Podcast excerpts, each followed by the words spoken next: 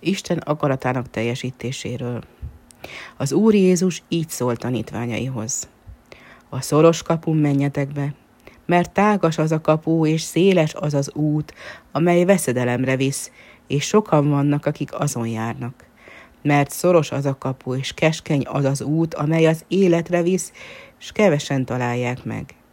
Őrizkedjetek a hamis prófétáktól, akik juhokként jönnek hozzátok, de belül ragadozó farkasok. Gyümölcseikről ismerhetitek meg őket? Talán tövisről szedik a szőlőt, vagy bojtorjáról a fügét?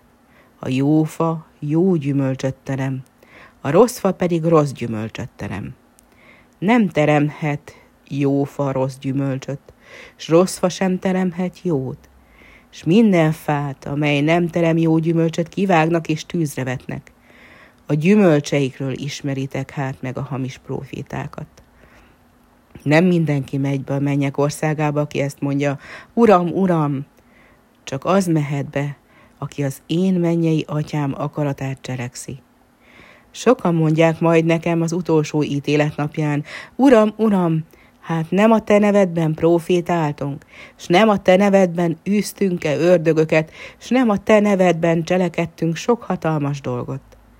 Én pedig szemükbe mondom, sohasem ismertelek benneteket, távozzatok tőlem gonosztevők.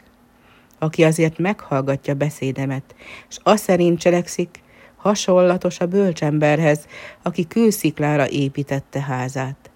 Mert mikor jön az eső és jön az ár, neki ütközik az a házának, de le nem dönti, mert kősziklára épült. Aki pedig meghallgatja beszédemet, de nem aszerint cselekszik, hasonlatos a bolond emberhez, aki fövenyre építette házát, mert ha jön az eső, s jön az ár, ledől a háza.